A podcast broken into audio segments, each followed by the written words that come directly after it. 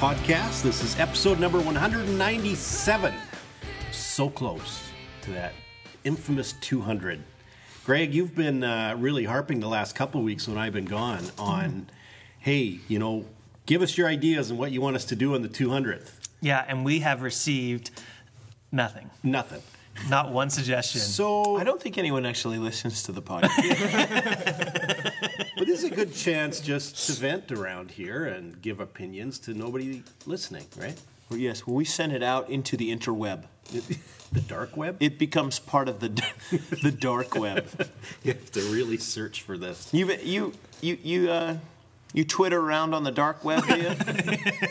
Darcy? Twi- Twitter, Twitter? I don't know. I've never Twittered. Do you not Uh, have a Twitter account, Darcy? Why would I have a Twitter So- because people need to know what you're doing at 11:23 on a Tuesday. Come on. I'm sitting here doing the podcast. What That's kind I'm of doing. thoughts just Yeah, run through your mind? Do you know Twitter is evidence Sorry, let me just that the world my Twitter account. yeah, Twitter is is is evidence that the world needs an editor. You know, I could tweet or Twitter that my dog this morning peed on the bath mat. See? No, but see, right See, now people would wanna have know that, find right? that. I have to find that out now, and I'm the only person finding that out. You could tweet that out to the world, and then other people would retweet it because they Wow. think that uh, they think that it's either funny or insightful. Think about the effect you could have on the world with your Twitter account. How far do you think a tweet goes? How Like, if- much? how much do you think that Twitter is changing discourse in the world? Do you know what I mean by that? well, people talk less because it's only 140 characters. Right. So everything can and be answered. in every that. argument must be must be reduced down to 140 characters, or a TED talk. right? Or t- or an 18 minute TED talk. So look, good luck if you want to nuance anything Mm-hmm. anymore because we don't have the time. Can you tweet this to me? I'm on it. Greg's, Greg's Do you have a Twitter Greg's account? tweeted it. I actually do have one uh, because I think I needed one in order to follow something. Why did I need a Twitter account? Were you following the Seahawks? I think at the time, I think I started to follow someone else, thinking, "Oh, I'll get into this Twitter thing. I don't want to tweet anything, but I have to follow some." So I started following, and then I thought, "This is ridiculous," because the person was just talking about, I don't know, like what they looked like in the mirror that morning, and so I said, "This is ridiculous," and so I stopped following everyone, but I still have a Twitter handle, and I have never tweeted. Wow. No, but I think I have like 200 followers So, following my every Despite non-disclosed move. so maybe on our 200th episode, you could I will live tweet, I'm something. gonna live my first tweet. Greg Harris just tweeted something. That's right. He's talking about the purpose of Twitter on North UCC Extra podcast. It's basically two grumps bemoaning the interwebs while I live tweet it. Who's the grumps? That's you and me, buddy. Oh, We are the Luddites here. the Luddites. Well, Greg is here. Hi. Jeff is here. Hello. Jeremy, the producer slash intern, is here. Hello. And Darcy, I am here as We your are the proverbial chaff. I mean wheat. This Are we the is- chaff or the wheat? we are the wheat, and Andy and Kyle and Ezra, the chaff of our team. Where are they? Have blown. I don't know. I don't know. Apparently, Ezra had to work this weekend, so he can't make it in till Thursday. Is that really? I don't know. I'm pastor on call this weekend. I know. A- Andy was also working this weekend. oh, but Ezra had it really hard. He had to preach a sermon one time. at 10:30. I did four of them, Yeah. but you know, apparently I'm here. So yeah, good for you. Well, Ezra, wherever you are, You're not listening. we hope you're sleeping. He's guaranteed not listening. he will never listen to this. will No, he? no. I did listen to both podcasts when I was gone that you guys did. This is something I've always appreciated about you as a host is that you, when you're not here, you actually follow along with the conversation. Whereas Well, when I I'm not actually here, enjoy it. I don't actually care what you guys talked about. I'm like, ah, I'll catch up. yeah, never. Yeah. All right. Well, um, Do you listen when you're not on it, Jeffrey? I, I sometimes don't even listen while I'm. we often find Jeff daydreaming, or or looking at his Twitter account. Um, I I did not know this, but apparently you can leave comments about our podcast on like the web. We're really That's what on we're on the about. dark web. We are about the feedback. We're exposing how web savvy we are right now. Did you know that on the interweb, there's this thing where you can talk to people? Do you know you don't have to put www anymore? that is so awesome. Just start writing what you want. Yeah. And and Google You're knows. using the Google. I'm using the. I don't know if Bing does that, but Google does. So we're pretty happy about that. Sorry, keep going with your Greg, amazement at I- the comment section. How old were you when the interweb came out? Uh, I I don't. Yeah, I remember and lived through the beginning of it. And so it is really quite intriguing still to me that you could follow all these paths down and get lost and eventually hit the dark web. I don't even know what that is. I don't either. I just hear it on movies all the time. Oh, it's in the dark. Web. It's in the dark web. We And then of course, the everybody they always seem to be able to get on the dark web. Yeah.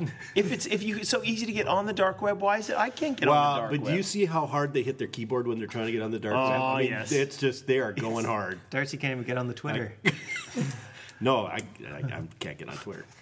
um, anyway, you can leave comments on on the uh, web page thing. We have actually have a new web page too as Northview Church. Yes, we do. Which They, we have a revamped well website Yeah. where try to make it more, you know, one church, two campus feel. So, And that's very cool. yeah.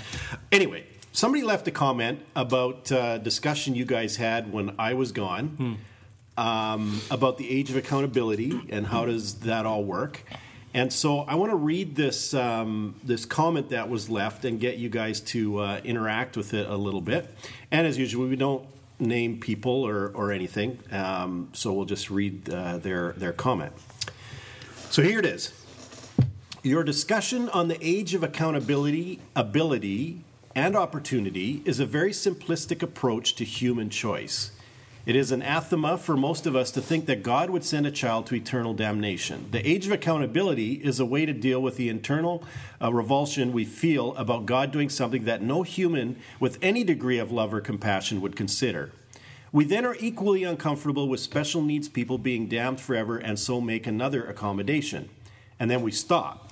Without understanding that ability is not just related to age or intellectual ability, it is equally related to emotional and cultural factors that limit what a person can choose. Just as none of you could emotionally or intellectually choose to become a Mormon, the same is true of the reverse occurring in most cases. I know the apologetic arguments you will raise to defend your position, but trust me, the scientific community, for the most part, finds your arguments illogical and inhuman. So he, he is a PhD, a neuropsychologist, Right. Right. So Right, which is yeah. So there, can, can I can I clear away some of the the, the short frustrations I have just with with uh, the the comment? There are lots and lots of presuppositions that are going into what he's saying that I can't get into at every point. In fact, I find the comment to be so difficult to interact with because there are so many presuppositions and so many lines of disagreement I would have uh, initially. But I, I want to try to deal with the cru- crux of it. But let me make a couple comments about some of those peripheral sort of issues. Uh, first of all, I don't think it's appropriate for anyone to speak for the entire scientific community. and, and I want to know what you mean by the scientific community because I know uh, quite a bit about the hard sciences and how they view, for example, neuropsychology, which is that they don't like it. So if I got a chemist in here, for example, or a physicist, the way that they view neuropsychology is as quack work. Now, I overstated what the hard sciences say, and I hope that that would be offensive to someone out there who is saying, well, you can't, you can't speak for all of the hard sciences. That would, that's precisely my point. that's precisely my point. And so just, just be careful when we use that sort of language. Also, it's hard sometimes for me when people give their credentials. I have a credential. It's very easier for us to wield these things. Just because someone has a doctorate in a particular realm doesn't mean that they know all the things about all other realms. Right. The question that we're dealing with here certainly does have to do with uh, psychology and certainly does have to do with why it is that somebody make a decision about a particular matter, like what goes into someone choosing for or against Jesus. That is that has there, there are psychological elements in it, in it. The question we were asked though had to do with the biblical material on the matter. Um, you, we can debate about the psychology. I'm, I'm out of my spe- specialty there. But the question we were asked had to do with what the Bible taught. Our answer, my answer anyway, to that was I'm not entirely sure, ultimately. I, I certainly think that uh, we were trying to understand certain passages regarding what the Bible has to say about infants or about people who are unable to make a decision in that regard, right? Um, and I tried to make a distinction between lack of opportunity and lack of uh, ability, um, which I still think has has some some merit, and I think he's interacting with that distinction a little bit. Um, but the Bible does have some things to say about this. The Bible says that the that there is that that, that the creation account the creation is seen by everyone, and and God will hold everyone to account for their rejection of it. Notice I said the rejection because the rejection is hundred percent. People reject His revelation, His general revelation through creation, and the conscience. Romans one and two. So that's Paul's that's Paul's take on it. The Bible also teaches that uh, other world religions do not save. When Paul gets to Lystra in Acts 14, he tells the Lystrans who are believing in Zeus and Hermes and all sorts of Greek gods and goddesses, he tells them to turn from these vain things to the living God. He uses that language, vain and living, because there is only one living God. This is the whole point of Joshua when he goes across and, he, and, and uh, they call the people of Israel to abstain from the idolatry of the land because there's, it's only Yahweh who is the living God and who will deliver you. So the Bible is, is, is actually really clear regarding it, its take on other world religions and their salvific abilities, okay? Mm-hmm. And th- that's a piece in this. So these are the things that I think the Bible is, is clear on. Hmm. Is the Bible clear on what happens to the Down syndrome child or the Down syndrome person regarding their eternal state? I don't, I don't know. I don't think it's clear. I think that there are some questions I have about the ability of the Down syndrome person to look at the created order and to make certain conclusions from it, which seems to be the thing that Paul is saying is necessary in order for someone to be held account to account. So that's why I made the distinction between ability and opportunity.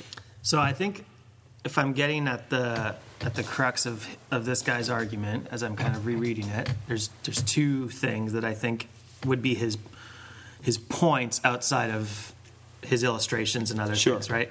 So the first thing is that our our approach to understanding human choice was simplistic, and I'm reading between the lines and seeing that because he put his area of specialty out, uh, of specialty on the bottom, that that it didn't include neuropsychology, Right, and nor, nor, nor would it in the conversation because we aren't neuropsychologists. Certainly, I think that there's uh, there are elements in why it is that people choose what they choose. I would love to have a sociologist at the table as well, right? And understanding what, what, what role plausibility structures play in these sorts of things, uh, right? Plausibility to worldviews.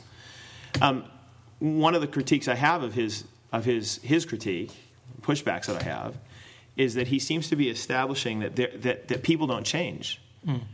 That that in other words that you you are determined in some significant way, and, I, I'm okay with that. I, I am determined in some significant in some significant way, but but I'm I'm trying to understand. Is, is he arguing that he, that it's humanity requires you to have a choice because the hard sciences and the sciences aren't going to say that that you can't choose you can't choose you are your DNA. Whereas I'm going to say, yeah, I think you're determined to some level by what it is that God in His providence has made you uh, a part of, right? Your family, your DNA, your upbringing. You're, you're the child of two parents that God chose to have you the child of, so you have a certain DNA structure. You grow up with a certain plausibility structure. A lot of these things are determined by forces outside of you. I'm totally agreeing with that. But I'm saying that God is still in control of that. I think Ezra, part of what Ezra was doing when he was talking about the doctrine of election in this discussion, was trying to point that out that God is sovereign over the events of our lives. And so the Lord, it, for those he's chosen, will make it clear to them and give them, um, give them eternal life. Yeah, I think so. The other part that he's talking about, I think, is saying that not only are age and intellectual ability factors for understanding something, but equally emotional and cultural factors. And so our age, our intellectual ability, our cultural and our emotional background cause us to act in certain ways and then he uses the illustration of you know y- jeff you would never emotionally and Right. intellectually convert to mormonism Right, and the answer is, uh, of course, I you could. could never. Of course, I could, and and I say that because several have, several people who have grown up. The people can change, right? Hard science says they can't. I say it can. changed. Um, and maybe that's the difference here. M- maybe the fact that the scientific community, at the end of what she points out, the whole scientific community thinks that we're saying is silly. Well, actually, I, I agree with him in that. I actually think the scientific community is largely silly to be such hard determinists. So, you know, I mean, the scientific community is arguing essentially that um, the, the scientific community is arguing essentially that everybody is their DNA. You are your brain. So, uh, Natural- you- naturalistic yeah, naturalistic. Well, it- science, the scientific community is built upon naturalism. It's an atheistic Right. practice at this point. There, it was not always that way, by the way. There was, there was a time where Newton was a Christian man, for example, and, and others were, were pursuing their, their scientific endeavors as, a, as an act of worship to God. That's not the case anymore. If you want to do good science, you have to leave God out of it. You have to act like He doesn't exist. And so you that's the assumption. So you go in. That's why intelligent design doesn't even get a look in to so much of this. this they're not even they're treated as quasi scientists because hmm. they're assuming that God's involved or they're trying to bring God involved. And that- that's against the rules. So the belief then is that you are your DNA, and you cannot change from what your DNA says for the large part. That's why you have books that come out regarding the biology of rape. So why is it somebody rapes somebody? Because they're determined to do so. Their bi- their their their their biological makeup makes it so that they are rapists. I read an article recently in the New York Times where uh, it was talking about um, pedophilia and how we need to change our views regarding our, our understanding of pedophilia because the, the pedophile can't help it. Kleptomaniac. Right. We This, this is the argument about homosexuality. They can't help it. Right? So to hold somebody morally accountable for something they can't help, that, that they had no choice in, is just seems really harsh. But my point is that the scientific community says we have no choice in anything. Yeah. So to hold somebody morally accountable for anything is the case. So if you're going to follow this train of thought, then um, to try to win somebody to your viewpoint regarding religion is just a waste of time because they can't be one, which is what I hear him saying. I might be misunderstanding him, but I hear him saying that, yeah, I mean, you, you can't. People don't change like that it also makes a mockery. So that makes a mockery of much of the book of Acts in the scriptures. It makes a mockery of much of what Jesus seems to teach regarding uh, the changing of people or, or, or uh, the idea that, that uh, somebody can be transformed by the renewing of their mind, Paul in Romans 12, 2. So I, I struggle a lot with some of the assumptions that are going here because I actually am a determinist on, on a soft way. I actually believe that these factors have a significant influence and cause in many of the issues in your life. Yet God, in His providence, has placed you where it is that He wants you to be. He's given you the surroundings, the siblings, the family, the DNA that He wants you to have. And yes, you are going to be certain ways like that, but you can change. Hmm. You can. 1 Corinthians 6 lists a list of, of, of vices. One of them is homosexuality. Others, you know, uh, horrible other things that people do. But and it's the end it says, but such were, were some of you. But you were washed and you were clean. So people do change in that regard. I, I, I think the gospel changes people. I think that's why I share the gospel with people is because somehow they do have an ability that God gives them in order to change, to mm-hmm. be won to the gospel. The Bible makes sense that way to me. So maybe I, so I'm really clear. There's a lot of things I just said there that that it's easy for me to get off onto lots of little trajectories here. My big my big point here is that if you approach this question from the scriptures, you're going to be limited in certain things that you that you're going to be willing to say. You're going to say that all world religions don't lead to God. You're going to say on- only Jesus, right? Uh, Romans 10. Faith comes by hearing, and hearing by the word of Christ. So, so you're going to establish that. You're also going to say that everyone's guilty because of their conscience, because their conscience condemns them, Romans 2, and the, their response to the created order, Romans 1, condemns them. I think you're going to be left with some questions regarding what God is going to do with those who have an inability to recognize both their conscience and the hmm. and the created order. And I'm putting in that category children and the special needs. I'm not putting in that a Mormon into that area. And I and I'm going to stand by that distinction even though yes there are there are influences in the life of a Mormon, right? Plausibility structures that he or she has grown up with. Absolutely, that's the case. But to suggest that they cannot change from Mormonism is just blatantly untrue. The other interesting thing that I've this question had prompted in my mind um, is it, it. I don't know what the fancy term is for, but but Make one up. but he seems to be basically saying because you didn't say something, then your argument is wrong. So be, you, yeah, the things you said, fine, but you didn't say all of these things. It's overly simplistic, and had you been more nuanced and deeper, like he would be in his neuro neuropsychological knowledge, that that would overthrow perhaps what it is that we're saying. I'm actually not. I'm actually saying I, I think that you have not. There's very little evidence that has been marshaled to try to show that.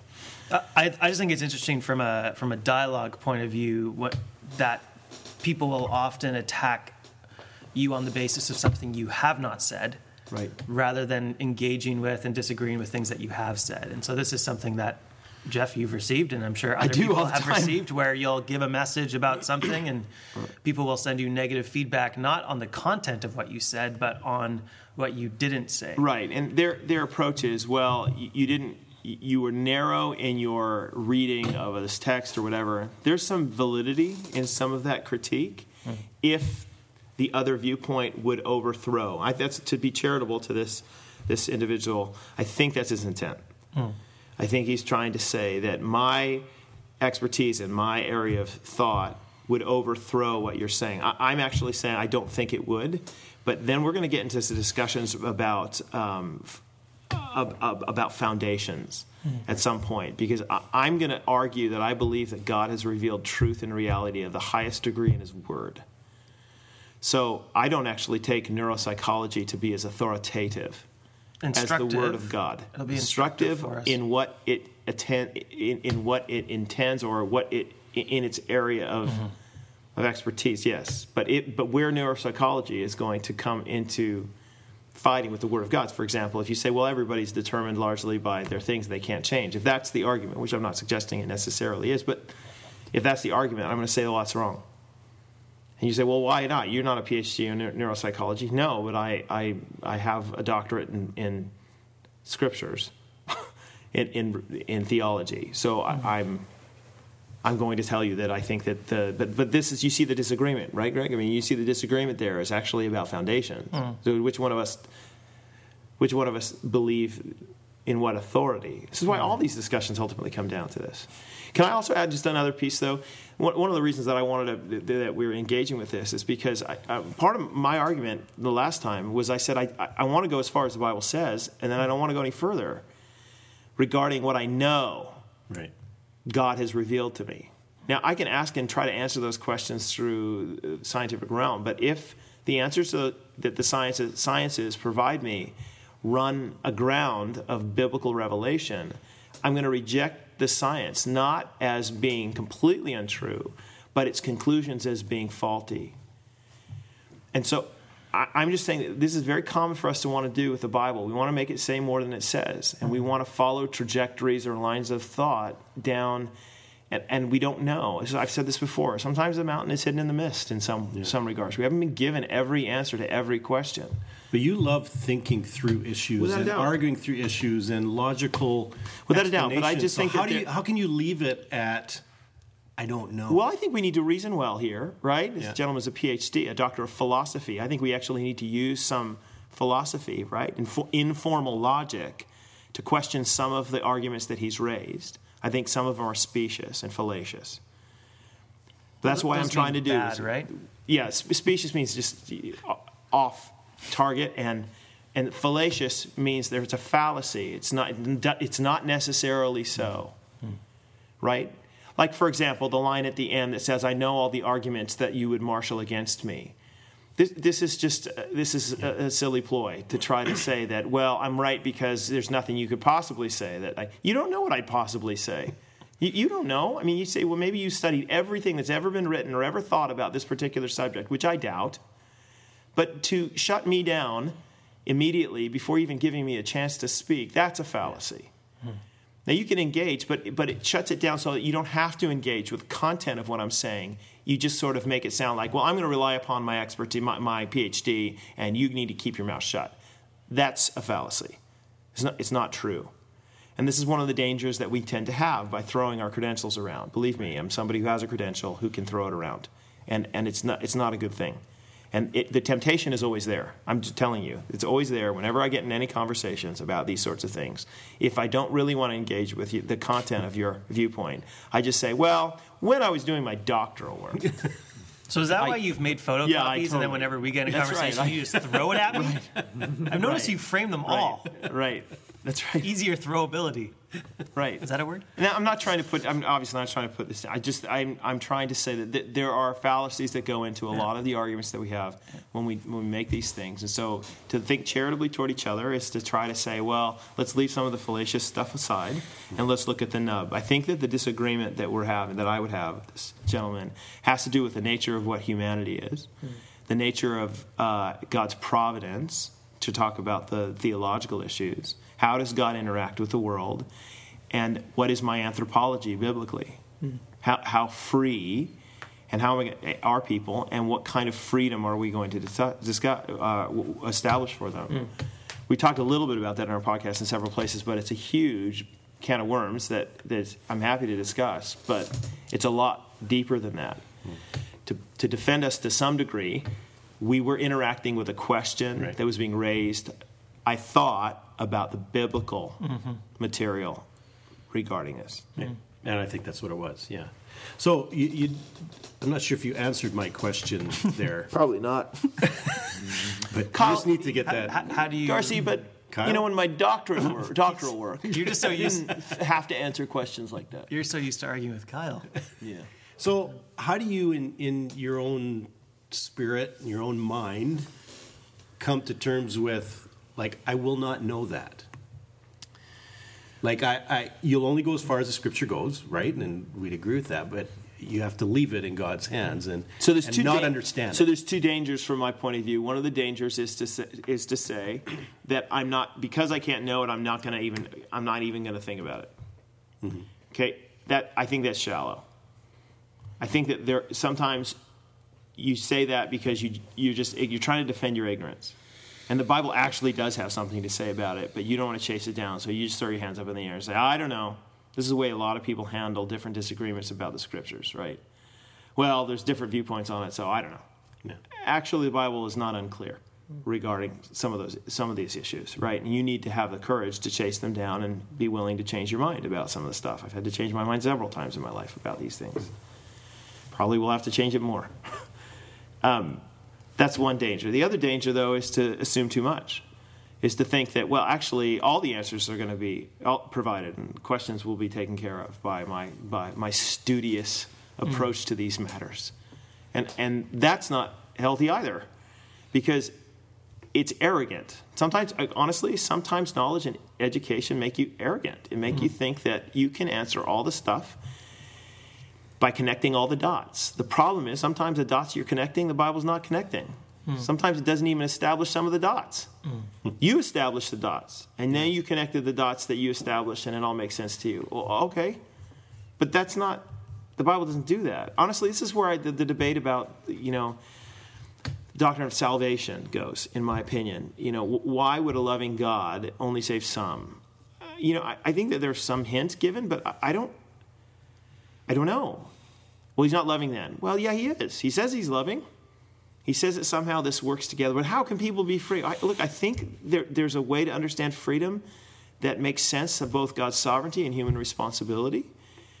Does it answer all the questions? No. Am I okay with that? Absolutely. Why? Because he's God, hmm. and I'm not. Right. And but but it's that point that that a lot of educated people need to realize that he's God and I'm not, and there are going to be points at which I have to claim what we sometimes call antinomy, anti-law. It, it just doesn't make total sense to me, and it's okay for me to live with some tension and mystery. I'm, I'm not so brilliant that I can answer all the questions. However, I also um, don't want to say less than what the scriptures have to say on most of these issues. Right?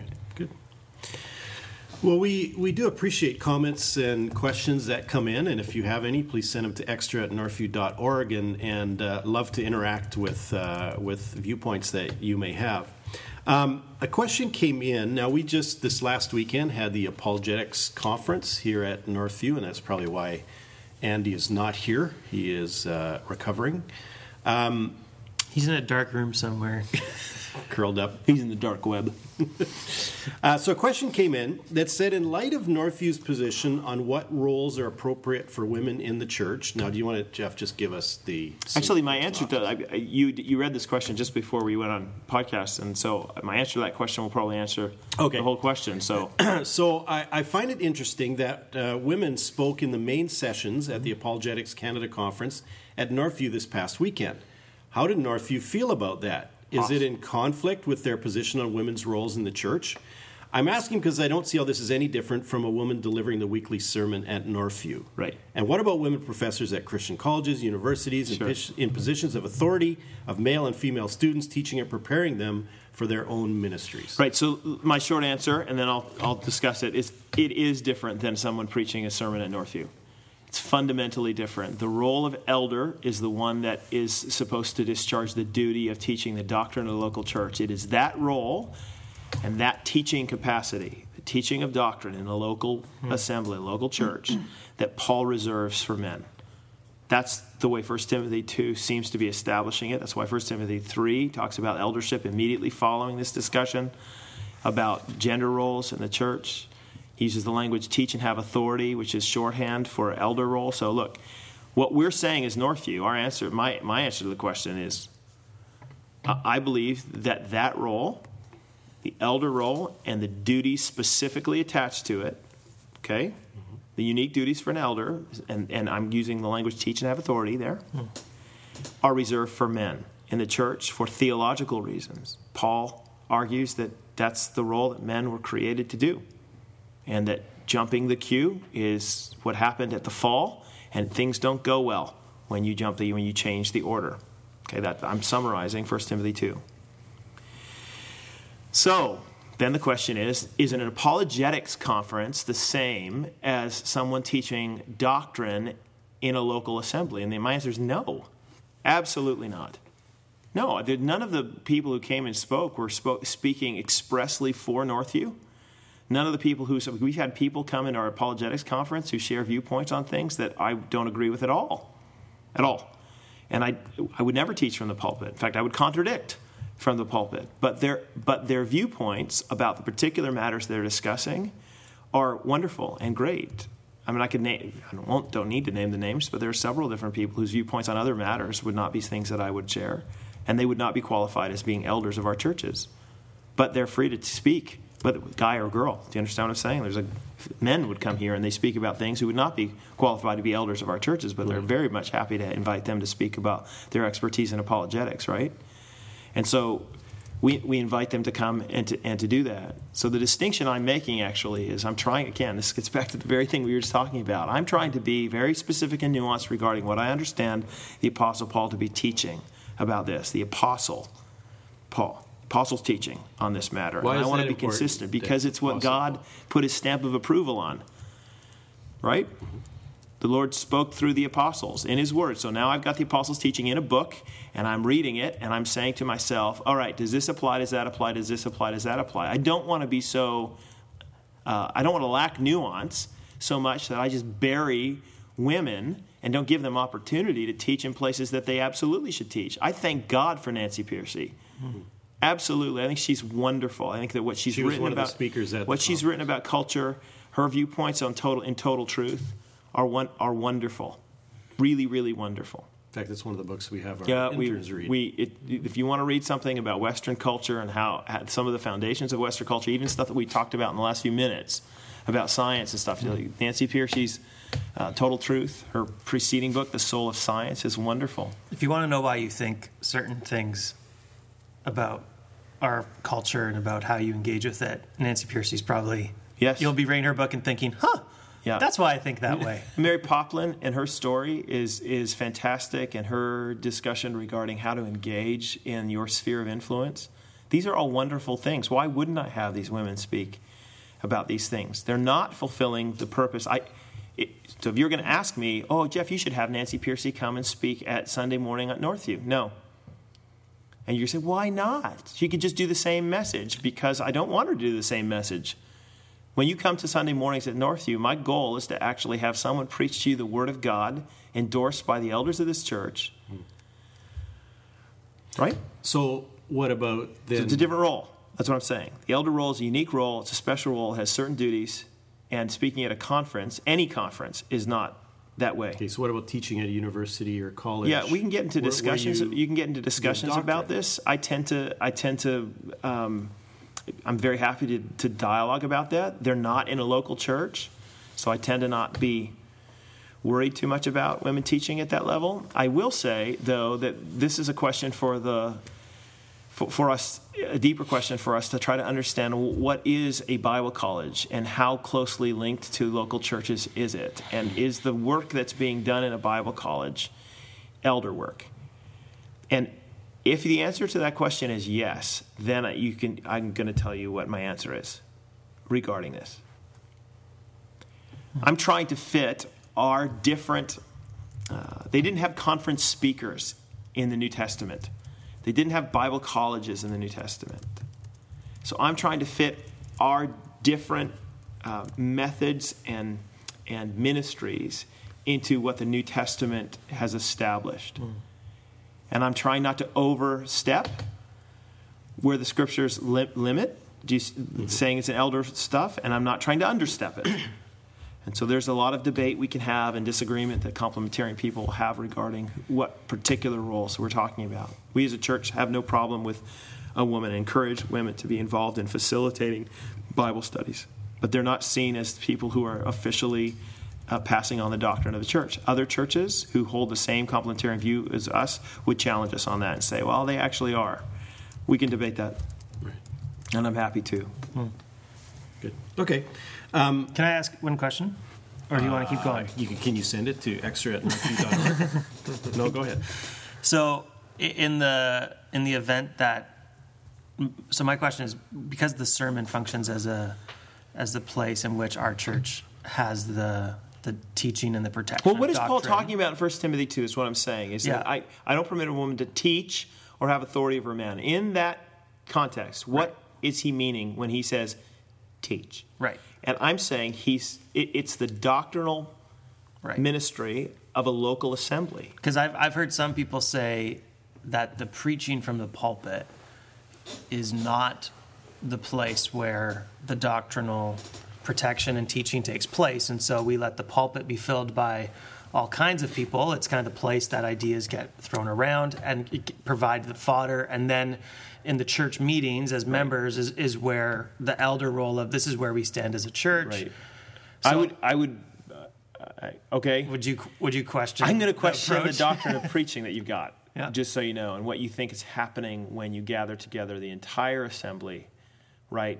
Man, woman, old, young, black, white, purple, green. You gather under one roof and you have a man discharge the duty of conveying the holy word. I actually think that this is what's happening when uh, Paul is talking about those sorts of things in 1 Timothy 2 and other places in the New Testament. That, that's my doctrine of preaching, though. And I think it's actually a, a holy thing that's supposed to happen. It's an official uh capacity that that, that that pastor has at that moment. So I would disagree with their doctrine of preaching at that point. Lots and lots of ways, by the way. It's, we get very clever with our attempts to try to duck what the scriptures have to say about the gender stuff. I just want to make that little bit of a warning, right? But again, I don't want to go any less than what the scriptures teach, but I also don't want to go further than what the scriptures teach, which makes me despised by several camps. Right. Right? Those those who want me to go less say or disagree with what I'm thinking the scriptures teach, think you're you're hurting women by not giving them the voice in the pulpit on a Sunday morning. And those who want me to go further are saying you're not being faithful enough to the scriptures because you are allowing women to be involved in, in conference speaking or facilitating small groups. And yet, I'm very happy at this hmm. moment in my life and my understanding of scripture, very happy with my exegetical work. Hmm. understanding what I think the intent of the author, the uh, ap- the apostle, is at that point. And I'm not saying I can't be my my mind can't be changed. Of course it can, of course it can. Hmm. But I, I would have to see the content and, and the, the argument that should change my mind. And you do have a PhD. Yeah, well, that and that which makes me perfect. and don't ask any. Sorry, we're now we're picking on people. I know the arguments that you're going to have in response, and so don't even bring them. well, then let's move on. yeah, we're going to move on. A question I'm just kidding. came in. just came in as we're Just sitting now? here. Yes. I just checked my email while Jeff was going off. He kind of lost me there. Was it a- so I was checking my emails. Was it a and live tweet? I was going through my Expedia email and my WestJet email. Speedy. And then there was a question that came in from a, a podcast listener. Based, Jeff, on your um, message this weekend, so I thought it very appropriate. I was reading Psalm 69 this morning, and one of the things that stood out, as it does in many Psalms, is David's prayer against his enemies Yeah, to the extent of saying, Let them be blotted out of the book of the living, let them not be enrolled among the righteous. On the other hand, we've been made aware of prayers for those who have committed atrocities against family members, ISIS casualties being at the forefront of those today. These prayers call for the salvation for the perpetrators, which seems like the godly thing to do. Can you enlighten as to how to read and apply such psalms today? What are they? What are they called? The Psalms of. oh, come on! There's several of them. So you have the Psalms of Ascent, the Psalms of Lament, imprecatory psalms. Oh, when you're for asking- those of you who want to do, where you're asking- asking. God, Darcy, it was right on the, it was right on the tip of your tongue. We're all going, Yeah. "Oh." the imprecatory psalms. yeah, yeah, that was What do you do with the imprecatory psalms and their things? Okay, so I was actually reading an article recent, recently that I, fa- I found really compelling. On the one hand, I think one of the things you need to learn from the imprecatory psalms hmm. is that God is just and wanting him to be just is good. That there will, I actually think that we will be in heaven and glorifying him for his judgment on the wicked. We will.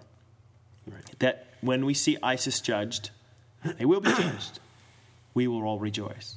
And this is a good thing. However, I am going to say so, so should we pray that, that for the imprecatory Psalms against ISIS and things? Or should we pray for their salvation? I actually think that we need to run this through the grid of the new covenant because Christ has paid the sin, for the sins. Christ has borne the wrath of God that you read about in the imprecatory Psalms, right? And so I don't see any New Testament example of seeking uh, the destruction of the wicked in the same way that the Psalms are speaking in a precatory way. What I do see, though, is the seeking uh, their good and uh, nonviolent resistance in many cases, right? Turning the other cheek, seeking their eternal salvation, all the while knowing that won't the judge of all the world do what is right? Right. And Right. he will bring his world to its final perfect consummation. Um, is that is that a fair enough answer? So, so in practical terms, should we pray the imprecatory psalms against our enemies? No, not in the new covenant day. I don't think so. I think we should. I think we should thank God that Christ has fulfilled the wrath that is being spoken of there, and ask the Lord to express His love and have those people turn from their wickedness. Right? I think Paul, for example, Saul, when he's persecuting the mm-hmm. church. Mm-hmm. I think that is should be a, a, a model. You know, jihadi John, this guy who's been cutting everyone's head off. We should be asking the Lord to reveal Himself to him and win him to Christ and see him saved. If he does not, then the imprecatory psalms are going to be very, very real for him. Right. So do you think David, I mean, he prayed against his enemies. Did he pray for his enemies? I don't know. Did he? I don't- that's a very good question. I don't know. Greg, do you I'm need- not aware of Yeah. fan. So he should listen to this podcast. Yeah, well, no. I mean, you have to understand though. There's a difference between the, the covenant that you're dealing with right here, and you you have in Israel a theocracy. A God, God, they were God's people, and they were uh, there was a physical land that they were taking, and they were called by God to possess that land through and sometimes violent means. The church is not called to possess any land Right. through violent means. The church, the people of God in the new covenant, is called to represent Christ and to call people to repentance. And our battle and our armament is love.